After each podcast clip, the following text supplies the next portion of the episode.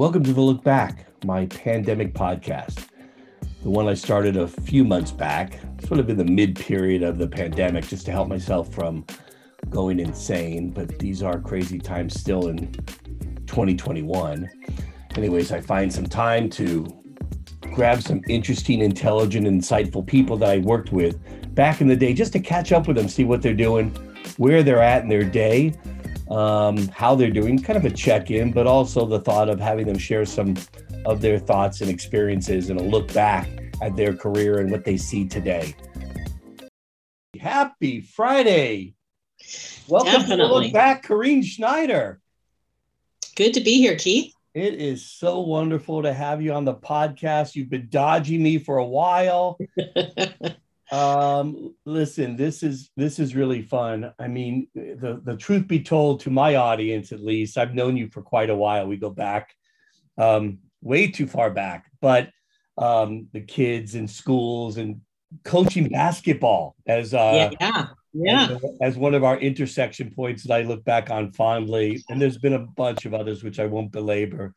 Um, but um, you're working now as the C, as the head of Astrella which is part of AST um, Financial Services and uh, this private company services. That's all fantastic. Now, the truth also there is I I've known this company quite well. I have a certain perspective into the business. Um, but before we delve into that, a little bit on you that I know. You've you've had a wonderful sort of Silicon Valley journey and really one of the truly great leaders in the early days of the financial services space. I mean, before there was fintech, which is all the rage today in the last year and or so, there was financial services and the and the um, and the equity management and um, and those kinds of roles. And and you go back a ways. I don't want to date ourselves here, but I remember your story about being on the Oracle IPO software team yeah. And um, some great stops um, between uh, now and then, including the NASDAQ private markets and establishing a lot of this stuff. So your experiences have been tremendous. And it's, um, it's a great testament to you as a leader in a time where, um, you know, things were uh, very different in terms of the makeup of those companies and the way things were built and run. And you were very successful in that. And now you're off doing essentially a software startup um, and I want to hear a little bit about Astrella. But before I do that, I want to also say congratulations. I understand you just got a daughter married off. Yes, yes. I have a, a new son in law, is the way to look at it, I guess. Okay.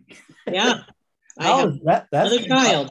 I'm, I'm, I'm a little jealous. I mean, that's fantastic. She's yeah. a wonderful uh, young woman. And uh, boy, it's nice to have that uh, uh checkbox. I cannot tell you. Yes, yes. It is exhausting it is exhausting. Congratulations. And then talk about a double header. Now you gave birth to your first book. You're, yeah. you're an author now. Yeah, it's um, something I've always wanted to do. Uh, and it, I've, I've been working actually on a mystery, murder mystery book for a long time and then this this this book about just what was going on in the private markets it just kind of you know it was just time. And it hit me and all the things kind of lined up that i needed all the resources and the support. And folks were fantastic with their time and, and giving us interviews and sharing with us their thoughts. I mean so these are pretty valuable thoughts that people have about how to make things better. And so i it just happened very quickly and i'm really excited about it so we're gonna we're gonna dive into that i, I do see a potential merger in your future, both the murder mystery and the fintech industry. tremendous potential there. But tell us a little bit about Astrella. What is Astrella? What do they do? And let me hear it from your um, yeah. Yeah, well, as you said, I, have been around a long time. I always think I'm kind of the Forrest Gump of uh, of Silicon Valley. I just kind of was in the right time and the right places, and you know, going through the Oracle IPO was was interesting. It was really my first experience to see a private company move to to the public listing and what that meant for all the people who worked for it, and it, it, it was a significant um, impact on people's lives and on the company and where it was going. So that's where things started. And I've, I've always lived in the Silicon Valley. So I've kind of watched all the ups and downs and, you know, the, the, the dot com era. And, and I remember having, I was working for a guy out in the East Coast and he flew out, I think in 2000 and we're having dinner and he says, I don't understand why you're still working for us. Like why aren't you starting your own pets.com or something and you know going that way? And i remember thinking yeah I, I good question. I don't know why i'm still working for you. Because um, everyone was starting a company. So i watched all of that.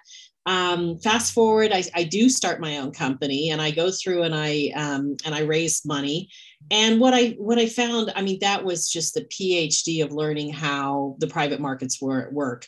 Um, we brought in sophisticated investors government investors professional investors and i very quickly misunderstood how the cap table worked.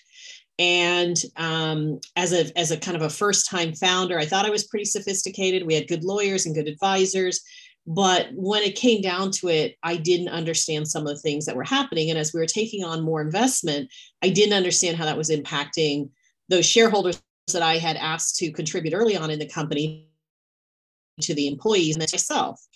So, what Astrella does is basically takes all those learnings and says, you know a founder needs to understand these things and needs first of all a place to just store all this information because spreadsheets are just notoriously bad they get corrupted they get lost they're incorrect they don't get updated you know blah blah blah you can't really um, really track what the info, what the decisions were made. Let's say you and your co-founder, you know, you kind of everyone's happy at the beginning, but it's like a marriage, right? Down the road, things can change.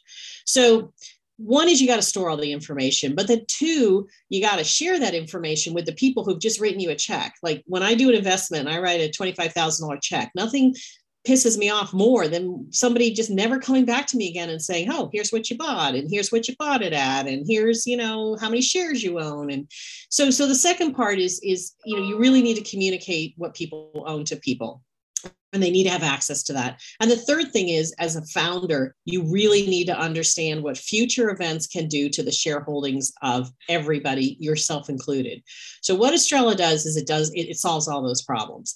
It allows you to track your cap table, allows you to track your employee stock plan, allows you to communicate with all the stakeholders what they own, what documents they've signed, you know, everything that's relevant to them. And lastly, it allows you to model model future investment rounds, model potential exits, um, all the things that are important, and so that you're really clear where things stand. So at that day when someone comes and says, I want to buy your company or it's time to go public, there's no major surprises in terms of what your your ownings are in that company. And, and so that's what Astrella does. Well, this seems brilliant. It also seems sort of obvious that every company needs this. Why would you not have a cap table that has some kind of robust technology behind it. Yeah. Well, you know, it's it's kind of I would say the cobbler's children type of thing. So when I talk to a lot of founders, this is the last thing they spend time on. You know, they're trying to build a company, hire people, get investors, get their product to market, and they're like, yeah, yeah, yeah. You know, and the most important thing. And the most important thing is they're working for equity. They're working to maintain yeah. as much ownership for yeah. them and their they're key stakeholders they're employees essentially yeah I think part of it is is time. Part of it is you know they're afraid they don't they've never done this before. So we've tried to make the system very intuitive and easy to use so that it shouldn't take you if you've got a, a simple cap table of let's say 10 investors or less, it should take you no more than 15 or 20 minutes to get everything in the system. And if you don't know how, you call us and we help you. There's no charge we help you you know put it into the system wow. because you want to start day one you want to start correct. So perfect for startups series c a b what about the later stage companies? Do they have later stage you know series c or d are they interested in working with astrella also yeah, yeah. Some of our clients are um, have gone public or are about to go public. Um, are very large. You know, have hundreds or thousands of stakeholders. So the system is designed to work with any population. I think as you get more mature, there's different things you need from the system. And so one of the things we've done is to modularize the pricing so that if you're a young company, you don't pay for all the sophisticated tools you don't need yet. And if you're a more mature private company, then there are things like the financial accounting reports that you need and some other things that you're going to need that are for a more sophisticated, larger company. Then you pay for that when you're ready. That sounds great. I'd like to dig in deeper to that, but I want to get to the real focus of why I reached out to you because I think you have um, captured a really interesting topic with my favorite new book. Where do I see it? I, I can't get anyway. The democratization of the private market. Carine, tell me about this title. Let's just and, and the and essentially the theme of the book because it's one of those things that I think once we start talking a little bit about it, a lot of people will recognize it as a challenge and an opportunity. Yeah. Well, and it's a big word, and I know it makes me, me look super smart when I use it, but really what it means is the private market has been very clicky. It's really been who you know. And you and I live out in the Silicon Valley. So we can go to a party or a restaurant or a coffee shop and we'll run into people we know and they'll say, Hey, you know, I got this great company and do you want to invest? And I mean, I don't know how many of these you get a week, but you know, I get plenty. So we're in the know. We're we're in we're in the right place. But there are a lot of people out there who hear about Robinhood going public or Uber going public, and they say, gee, I wish I was one of those early um, shareholders. So unless I work for the company, I guess I'm kind of out of luck. And I have to wait until it hits the public market. And when it hits the public market, many times that major ramp up in value is gone. So the book is really about what's going on in the market today. What, how does it, how does it function today, and where can it go, and what are the changes we need to make in order for more mainstream investors who qualify to participate in investing in companies that are not yet publicly listed anywhere in the world.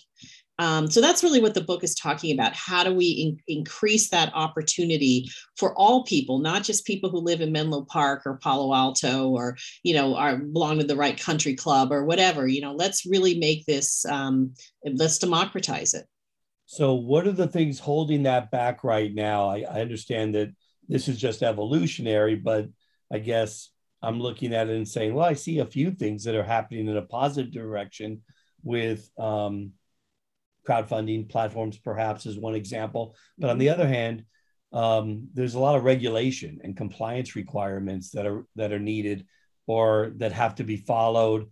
Um, what do we do about those yeah, well, one of the, you know, there certainly are some regulatory changes that need to be made. And in the previous administration and this administration, it's certainly being discussed. I think, I think the administration and, and at least the political parties here in the United States understand how important the private market is for job creation and, and how positive it is to the economy and growth.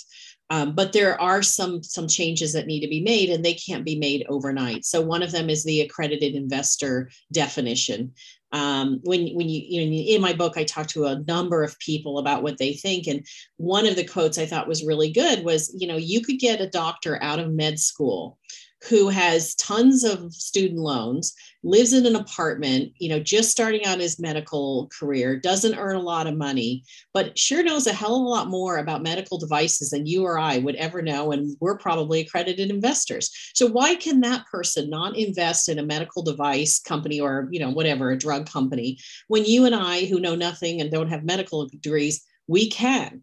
And so there's some so inherent problems with how people are defined as accredited investors. And you know there's always a saying in the uh, in the securities world about big boy letters you know signing a letter that says i know what i'm doing. And so we make some recommendations in the book about how to change the accredited investor definition. Um, there's also a lot of discussion around how technology is changing the ability for people worldwide to find out about these opportunities and then to participate. I was going to ask you i think um, the whole area of defi blockchain crypto I mean, that certainly has to weigh into some of, some of these changes. Yeah, yeah, and I talked to a lot of the the um, founders of those companies, and there's probably 20 companies I'm talking to right now who are doing different things in the ecosystem, but they're fired up. They're like, look, blockchain really makes a difference in terms of knowing who owns it and and the speed of light in terms of moving ownership. You know, today in the public market, it takes three days to settle a trade um, in the private market, these guys are saying we could we could settle this in seconds. And then moving money around is also pretty simple now, you know, with with crypto and some of these other things. I will tell you this scares the regulators because when this stuff is happening at the speed of light, really in the cloud, how do you ensure that people aren't getting ripped off? How do you make sure the Main Street investor isn't getting themselves in something that's going to hurt them substantially. You know, how do you protect them? Because that's what the SEC is there for. Yeah, interesting. There's this whole infrastructure really uh, around the private markets and supporting that. And you're looking at, I don't know about taking, um, you know, one brick out or just taking the whole thing down and re-architecting this. Yeah, yeah. And uh, you know, I was talking to somebody who said, really, what the private market is looking at is all the infrastructure and tools and solutions that the pri- that the public market has already created. So as you as time goes on as we see this metamorphosis happen you'll see more and more products that we use in the public market like you know etfs or you know funds uh, mutual funds or some of these other things that are really great products and services for public company shareholders. Well let's emulate that in the private world. And why not? And i think that the only thing that's holding it back now um, it, are some regulatory concerns that people have. But I'll tell you, for every regulatory concern, there's probably 10 entrepreneurs who are saying, full speed ahead, I'm going to do this. I'm going to see what happens. I'm ready to go. And so it's really an exciting time. It, it sounds it. And I'm hearing more and more about the movement in this direction. And I think a lot of people are not aware of the opportunities that are happening in the private market that they're just not even you know aware of or thinking that they can take advantage of it but with some of your thoughts and recommendations uh, maybe that does happen. Yeah yeah. I mean the idea um, you know we one of the guys i interviewed uh, ami ben david uh, he's built a digital securities marketplace. Um, he's based in london and he you know he talks about the, how long it took for the um, for a mobile phone to become ubiquitous. You know when we first heard i remember hearing about a mobile phone for the first i'm like why do i need it? I got got a phone on my desk. I'm good. You know can we live without them now? I don't even have a phone on my desk anymore. And so he talks about that 10 year cycle. Mm-hmm. and i think that's where we're heading with the digital market. And when i said to him well where do you think it's going to be in 10 years? You know he, i think his image is you go to your laptop you log in you go to your favorite broker, marketplace, whatever, and you say, hey what's what's cool today? Um, i just heard about this great medical device that's a diabetes pump and they're private and i want to put some money in that company. And the company may be available for investment or maybe not. Um, and maybe you own some shares and you go hey i want to sell my shares and you just list them for sale. So i think that's where we may be headed. I do i'm not you know naive to know that there's some real major challenges before we get to that point but hey, you know, look at the mobile phone. Uh, well, the mobile phone brings back some beautiful memories. Uh, that big brick uh, thing that we used to. Yeah. And then I'm also thinking, you know, I can log in to an account. I will mention names, but I can log into an account and trade like 60 different, 600 different crypto um, currencies. Yep. Coins, right? Yep. And heck, these these startups have more data and more evidence of performance than these coins do. So the, it would seem to me that the uh, the argument about having proper regulations and requirements need to start there if they want to make some some fixes. Yeah, yeah. I think what, what people struggle with is disclosure. So if you're a private company, you can say, look, I don't have to tell you anything. I'm a private company. And you mm. can hide behind that. And if you're a public company, you know, you're telling everybody everything all the time up the wazoo. You could almost argue it's way too much. So there's where that massive difference is. And if you're an investor, I, I don't know, if you want to go buy Apple stock, how much are you going to read about Apple stock before you call, you know, Schwab or Fidelity or whoever and say, hey, I want to buy 10 shares of Apple stock? You're not going to read copious amounts of information. Yeah. But I think that, that it, you know, it's not available in the private market unless you're the right person. So mm-hmm. I think that's going to be an issue we need to uh, we need to understand is what's the right amount. You know, the Goldilocks answer there: not too much, not too little, just right. Um, we're going to need that. We need to get get to that point so people can do those things. Okay, well, Carine, this is a, a great book, a great topic, a theme that I think deserves a lot more amplification. Um, any final thoughts about the book or who needs to read it? Um, well I, I, certainly think it's helpful for anybody who's who's involved in the ecosystem. I think the regulators hopefully you know we'll send it we're going to be sending some copies out to some of the folks in washington. So you know maybe a staffer will read it and get some good ideas Um, but I would I would say don't give up the hope, and I would say certainly participate. But if I can leave your listeners with one final lesson, I would just encourage them if you're starting a company, even if you're two guys and a dog in a garage in Palo Alto, use Astrella, get your cap table on Astrella so that there's no issues down the road. Even two people, it's not too soon um, don't use a spreadsheet. Uh, you know whatever i can can say. I've seen too many issues in my career where later you will thank me that you did this. So that is the one thing i want to leave your listeners with. No you know that's fantastic. Thanks for sharing it because you know i do speak to the entrepreneur a lot and i feel like um, you know you don't know what you don't know. And a lot of these entrepreneurs haven't you know been around a cap table before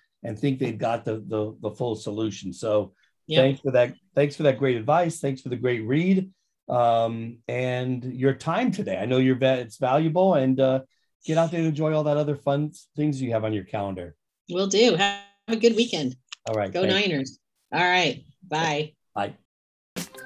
Thanks for listening to the Look Back. We do appreciate your support, welcome any feedback, and would love it if you would subscribe to this podcast and even consider sharing it with some of your friends. For more information and other cool info, check us out at newmanmediastudios.com.